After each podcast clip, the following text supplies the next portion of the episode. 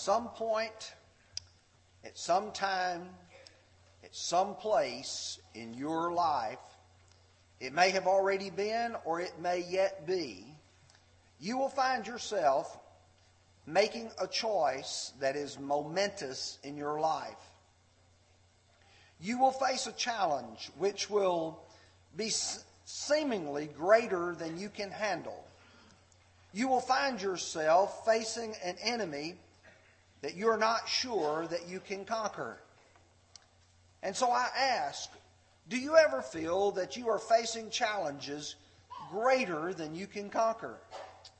Does the prospect for success look so bleak that you struggle with doubt to be able to know whether or not you can face this challenge? Do you trust God to bring you through this difficult and challenging time in your life? Oh, the Valley of Elah has such powerful lessons within it. Lord willing, this morning we're going to study about the Valley of Elah and the battle that occurred there and some lessons that we will be able to derive. Lord willing, beginning next Sunday, we will choose a number of things for several weeks which you and I struggle with that are huge in our lives and that need our confidence in God to be able to bring us through. Here's what we're going to do this morning in the time that we have allotted. We're going to look, first of all, at the background of this passage. And I ask you to keep your Bibles open to the book of 1 Samuel. We're going to go back to about chapter 13 and studying the background that will bring us all the way to chapter 17. After that, we're going to look at the battle that ensued in 1 Samuel chapter 17 between David and Goliath. And then we want to derive from that some basic teachings that you and I can use as we find ourselves in our own valley of Elah. Let's begin as we start looking at the background. And you know, if I want to know things about background, there's several different ways to approach it. The first one in this case would be the geography of the land. And I want you to appreciate where this valley is, what it looks like, and why it would be so important in the discussion. Second of all, I want to talk about the Philistine conflict. You know, when you read this passage and you read about Goliath and you realize that he's of the army of the Philistines, it's hard for you to put yourself in the same mindset that the children of Israel were in. We're going to try to do that. And then finally, I want us to talk a little bit about the giants before we actually begin talking about the battle. To start with, if you start looking at the geography of the land, if you're looking from north going south, there are three separate areas that are known as the parts of the land. The first is the coastal plain where the Mediterranean Sea comes up to the land that is known as Israel today. It's flat, it's level. And then there are the low hills, which is called the Shephelah. That's what they call it. It's what it's in dictionaries and books, but it simply means the lowlands. And then there is that central mountain range. If you want to see it on a map, the north is at the upper right and the south is at the lower left. You'll see right along the Mediterranean Sea what is called the coastal plains. It is also the area today known as the Gaza Strip. In the middle of that, between the central mountain range, is that area known as the Shephelah, which is where the Valley of Elah occurs. In that area, there are a number of east west valleys and inside each of those east west valleys, there is mostly a stream of water. And that's important for people who are going to battle. You're going to take an army of several thousand men. One of the things you've got to have is water. This was also the site of frequent battles between the Philistines and the Israelites. They found themselves fighting for possession of the land the children of Israel were up here on the top of the mountains Jerusalem, Bethlehem. The Philistines were in the lowlands right on the coast. And so if the Philistines are going to go to war, they're going to have to climb the mountains. The children of Israel generally did not want the battle to be taking place on their soil, and so they met them in the lowlands or the Shephelah. If you look at a map, the area that's shaded in pink in the middle, you'll notice to the left of that is the city of Gaza. And if you'll notice to the right of it, there's a little blue line there, is the city of Soko. And that's the area in which the valley of Elah is located. In fact, the whole valley begins starting at Bethlehem, but the battle took place here. If you get a little bit closer and you notice the way the text describes it, the Philistines were on the uh, southern part, and the Israelites were on the northern part, and they fought that battle from Azekah going all the way to Gath. But you know, for a few minutes, I'd like to talk to you about the Philistine conflict.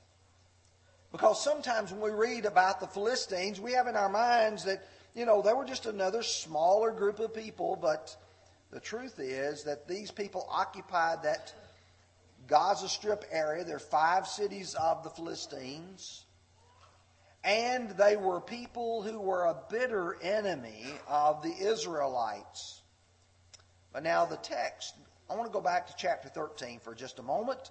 And I want you to think with me about the size of the armies.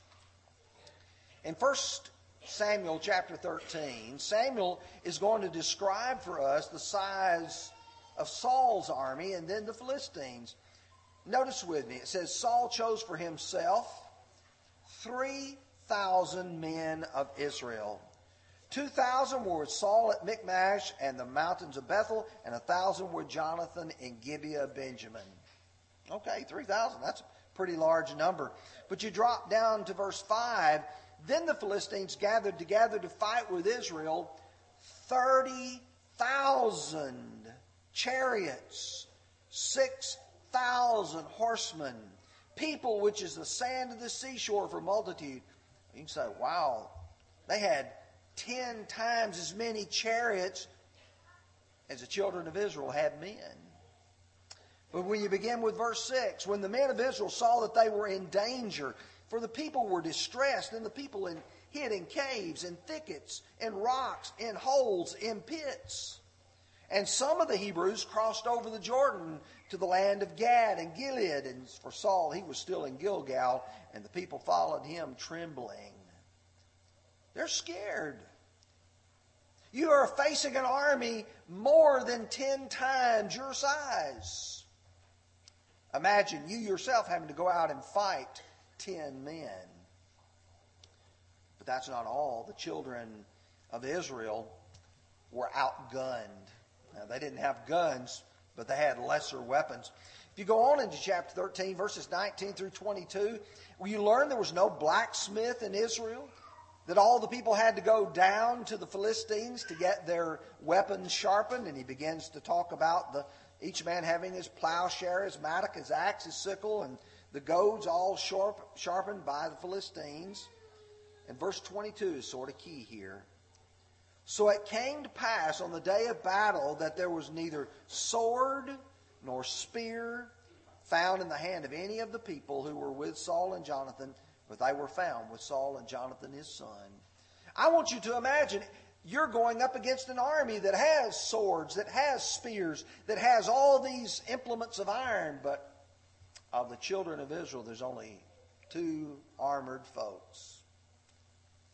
I don't know about you, but I'd hate to think about going up against 10 men who were outfitted with weapons, and here I am with some primitive club or something such as that. When you get to chapter 14, you have a very interesting thing because you have the various camps of the Philistines, and there's one of the garrisons that Jonathan comes upon, and he looks to his armor bearer and he says, You know what? We can take this because God can be with us. Notice with me verses 6 and 7.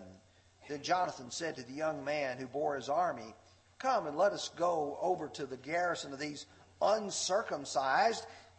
It may be that the Lord will work for us, for nothing restrains the Lord, saving by many or by few. You see, Jonathan's a man with confidence in God. He believes that God can lead him, and his armor bearer said, Let's go. I'm with you. If you drop down to verse 12, going all the way through verse 14 and then verse 23, you will find up that they go up against this great army or garrison. And what is very interesting is what's said in verse 14. That first slaughter which Jonathan and his armor bearer made was about 20 men and a half acre of land.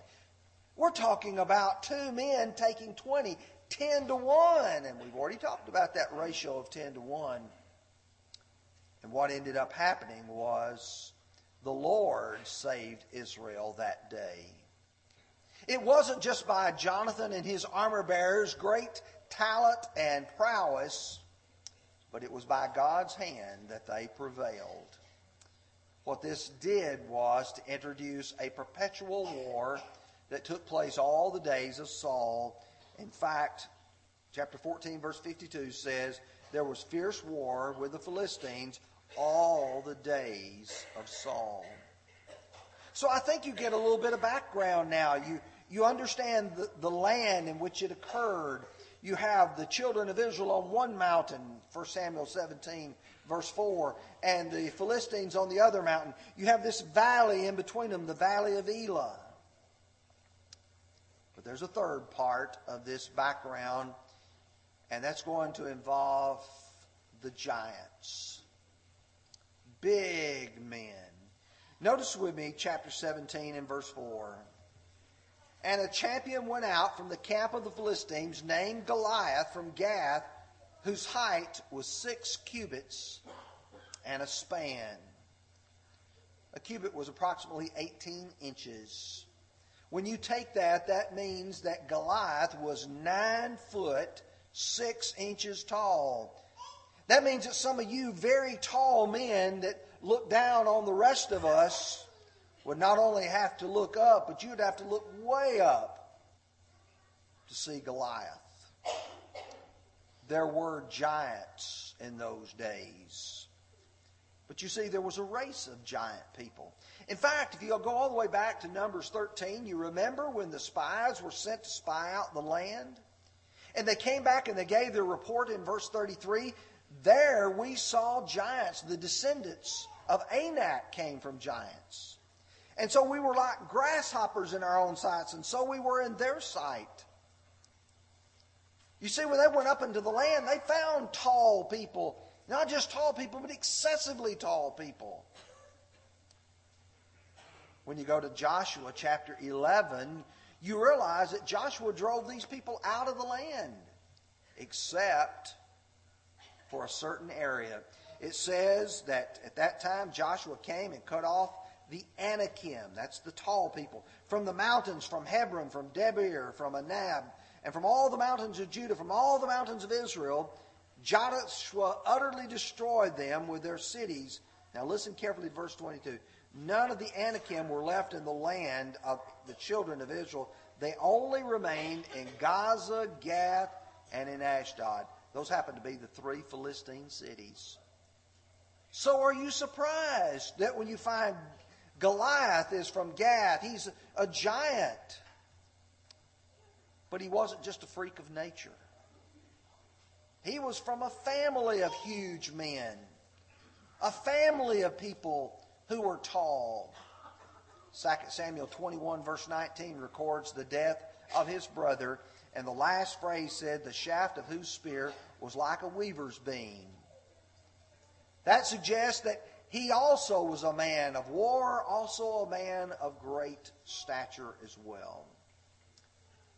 Well, that brings me to 1 Samuel chapter 17. As now we engage the battle that's going to take place in this passage, you'll notice that you have Goliath, a huge man with heavy weapons of armor. In verse 5, it says his coat of mail, the weight of his coat was 5,000 shekels of bronze. That's approximately 125 pounds. You don't think that's very impressive? You try to pick up 50 pounds. You try to pick up 100 pounds and imagine your armor weighing that much.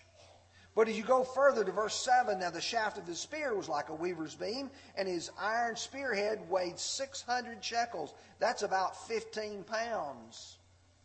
You appreciate that. You pick up a sledgehammer and you try to find out how heavy five pounds or 10 pounds can be on the end of a stick.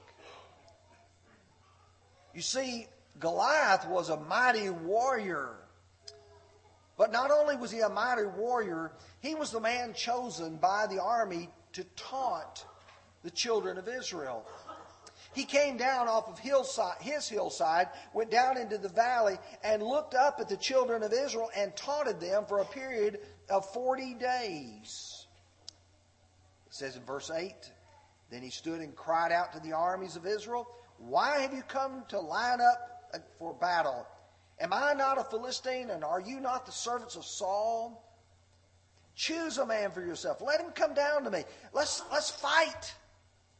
And then he says, Whoever wins, me versus one of yours, the others will be their servants. Obviously, you know the children of Israel are not going to engage this one man in battle. They fear that they will lose.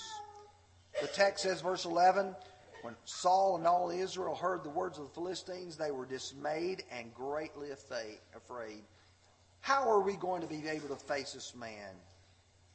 Verse 16 says he presented himself 40 days, morning and evening. Don't you know that that taunting got to be old? A month passes, two armies are encamped, fear has captured Saul's army as they are on that hillside. Saul's not going. None of his mighty warriors are going, but David will. David accepted that challenge. He was the youngest of Jesse's eight sons, and he was not known for his height. First Samuel 16, verse 7, talks about the height of his stature. But he was a man of courage and confidence, not in himself, but in the God that he served. I want you to notice 1737. Moreover, David said, The Lord who delivered me from the paw of the lion and the paw of the bear, he will deliver me from the hand of this Philistine. God delivered me, and he will take care of me. I'm going to fast forward to the end of the battle, and that is found in verses 48 through 51. You all know the story. You know it well, even to the little children. David went by this small creek, small stream. They call them wadis in Israel. It's a brook. And he takes from it five little smooth stones and he puts them in his pouch. Verse 49 Then David put in his hand in his bag, took out a stone. He slung it and struck the Philistine in the forehead, so that the stone sank into his forehead, and he fell on his face to the earth. So David prevailed over the Philistine with a sling and a stone, and he struck the Philistine and killed him. But there was no sword in the hand of David. You see, David stood up fought for the Lord, and he won the battle. Now, in the few minutes that have remained, I'd like to talk to you about some basics that come from this. Because after all, we're not just reading this story just for the historical benefit. It's not just to learn some of the great lessons of the Bible that have been in the past. This is about learning something that helps us face the difficulties, the challenges, and these momentous events in our lives. And so I want to draw some practical precepts from the text. The first thing David learned was to know where to go to for help. Where do you go when you need help? Where do you go and to whom do you go? Well, notice verse 45 the David said to the Philistine, You come to me with a sword and a spear and a javelin, But I come unto you in the name of the Lord of hosts, the God of the armies of Israel, whom you have defied. What is the weapons of your battle, Goliath? You've got all this armament. But I'm not coming to you with that. I'm coming to you with God on my side. Hezekiah, the king, tried to calm the nerves of the people when they were being threatened by the Assyrians. And he says, With him is the arm of flesh. But with this, us is the Lord our God to help and to fight our battles. And the people were strengthened by the words of Hezekiah, king of Judah. Folks, think with me for just a moment. The battles that you and I face in our lives that we're fighting, if we're doing what God wants us to do, God is with us as we fight those battles. Sometimes it may be we feel like we have to do it by our own strength. And in Judges chapter 7 verse 2, when Gideon's army was called to go and to destroy the Midianites, God pared Gideon's army down to those 300 men. Why? We learn in chapter 7, verse 2 the people with you are too many for me to give the Midianites into their hands, lest Israel claim glory for herself or itself against me, saying, My own hand has saved me. God puts battles in front of us sometimes that seem insurmountable, but He does so so we learn to trust Him. Lamentations 4, verse 17 says, Still our eyes failed us, watching vainly for our help. In our watching, we watched for a nation that could not save. Let me be very blunt with you about this. Our government, nor uh, no other government, will ever save us. It'll only be by the power of our Lord and by our God. And we must learn to look to the right place for our help. The second thing that you will notice is David was able to put things in proper perspective. You know, sometimes when we look at battles that we're enjoying and we're facing, we're going through in our lives, we don't realize that sometimes the battle is a spiritual battle. When Iran was in war with Iraq, most of us looked at that and said, that's just two pagan nations. Let them fight it out. We may look at other people going through their difficulties and we may say, it's two bad people going one against another. But David didn't look at this conflict as that. He looked at it as a conflict between right versus wrong, good versus evil, between God versus the worldly people. You look in verse 26, he said, Who is this uncircumcised Philistine that he should defy the armies of the living God? We represent God. And he said, Who is he to do that? Verse 43 the Philistine cursed David by his gods. You see, it was a, a difference between right versus wrong, good versus evil. The next thing that you notice, he knew the power and the vulnerability of the enemy that he was facing. He looked at Goliath. Here's a man nine and a half feet tall. David is not going to engage Goliath in hand to hand combat.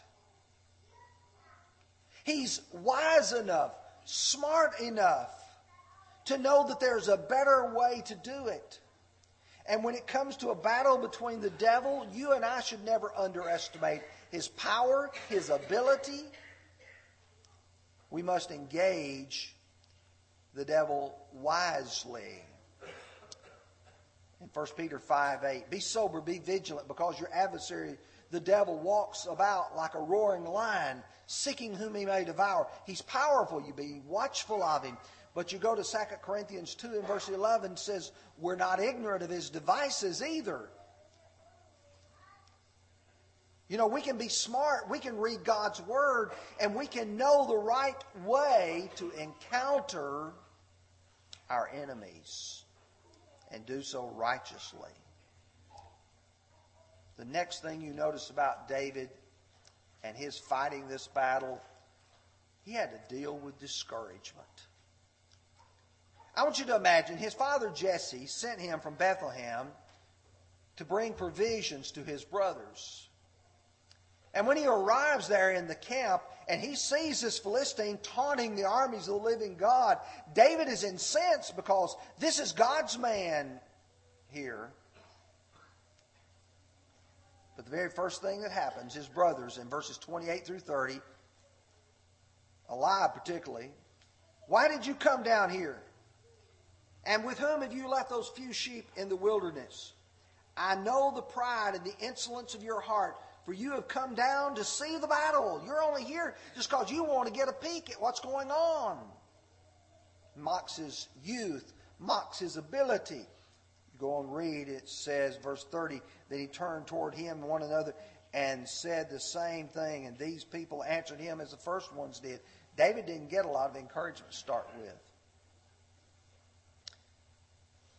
Saul, when David comes and says, I'll go, do you know how Saul first responded? He said to him, verse 33, You're not able to go up against this Philistine to fight with him, for you are a youth, and he is a man of war from his youth. David, you can't do it. You don't have the ability to do that. When he goes out to see Goliath, Come to me, and I will give your flesh to the birds of the air and the beasts of the field. I'll feed you to the wild animals. Next, you finish him off. When we fight our battles against sin, against wickedness, against unrighteousness, against problems in our lives, we've got to stop it and cut it off. Notice with me verses 50 and 51. David killed the Philistine. But after he killed him, look at verse 51. He ran and stood over the Philistine, took his sword, drew it out of its sheath, killed him, and cut off his head with it. And when the Philistines saw that their champion was dead, they fled. You've got these men who are up here on the top of the mountain. They see Goliath fall. Did he trip? What happened to him? But when David goes and takes his sword and cuts his head off, there's no doubt in their minds Goliath is dead. Sin has to be put to death in our life. We have to cut it off and cut its head off. Colossians 3 5 says, Put to death your members which are upon the earth fornication, uncleanness, passion, evil desire, covetousness, which is idolatry. All those sinful things have to be eradicated. Courage based on confidence in God is necessary. Not courage based on my ability, on my talent, on my intelligence. No. It's as the song we sing, the battle belongs to the Lord. It's His battle.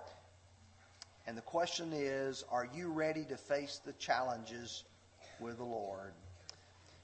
If you will, take your songbook out now. We're going to sing the song of encouragement. If you are not a Christian, and we have those in our audience this morning who need to be baptized for the remission of your sins, if you believe in Jesus Christ, why not, because of that, repent of those sins that you've committed? Come forward and state before this audience, I believe that Jesus Christ is the Son of the living God. And then be baptized for the remission of your sins, added to the Lord's church, Acts 2, verse 47 living a faithful Christian life. It's very possible that we have some in our audience who are Christians struggling with the challenges in your own life, and you need the forgiveness of God, and you need prayers on the behalf of you or your brothers and your sisters. If you need to come this morning, will you come as together we stand and sing?